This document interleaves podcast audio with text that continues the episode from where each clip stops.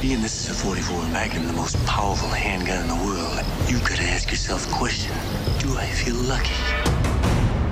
Well, do you, punk? Just honky tonks and flop houses.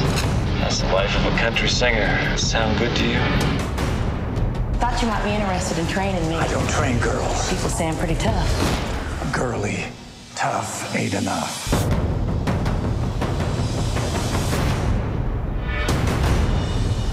Well, you'd get a load of this. Most pictures that I've done, I've had no idea whether anybody would ever want to see them. I figured I'd like to see it. Directing and acting is difficult because you can't be thinking about how this shot's working out as you're acting in it, or otherwise you're going to be driven crazy. I always liked the studio. Warner Brothers had great history. They've been lobbying me to come over there on a permanent basis. It was a one-day move. Been there ever since. Go ahead. Make my day. My own little daughter, and I can't even cry for her.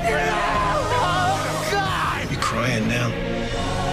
There can't be too many guys driving around with an ape. Bang!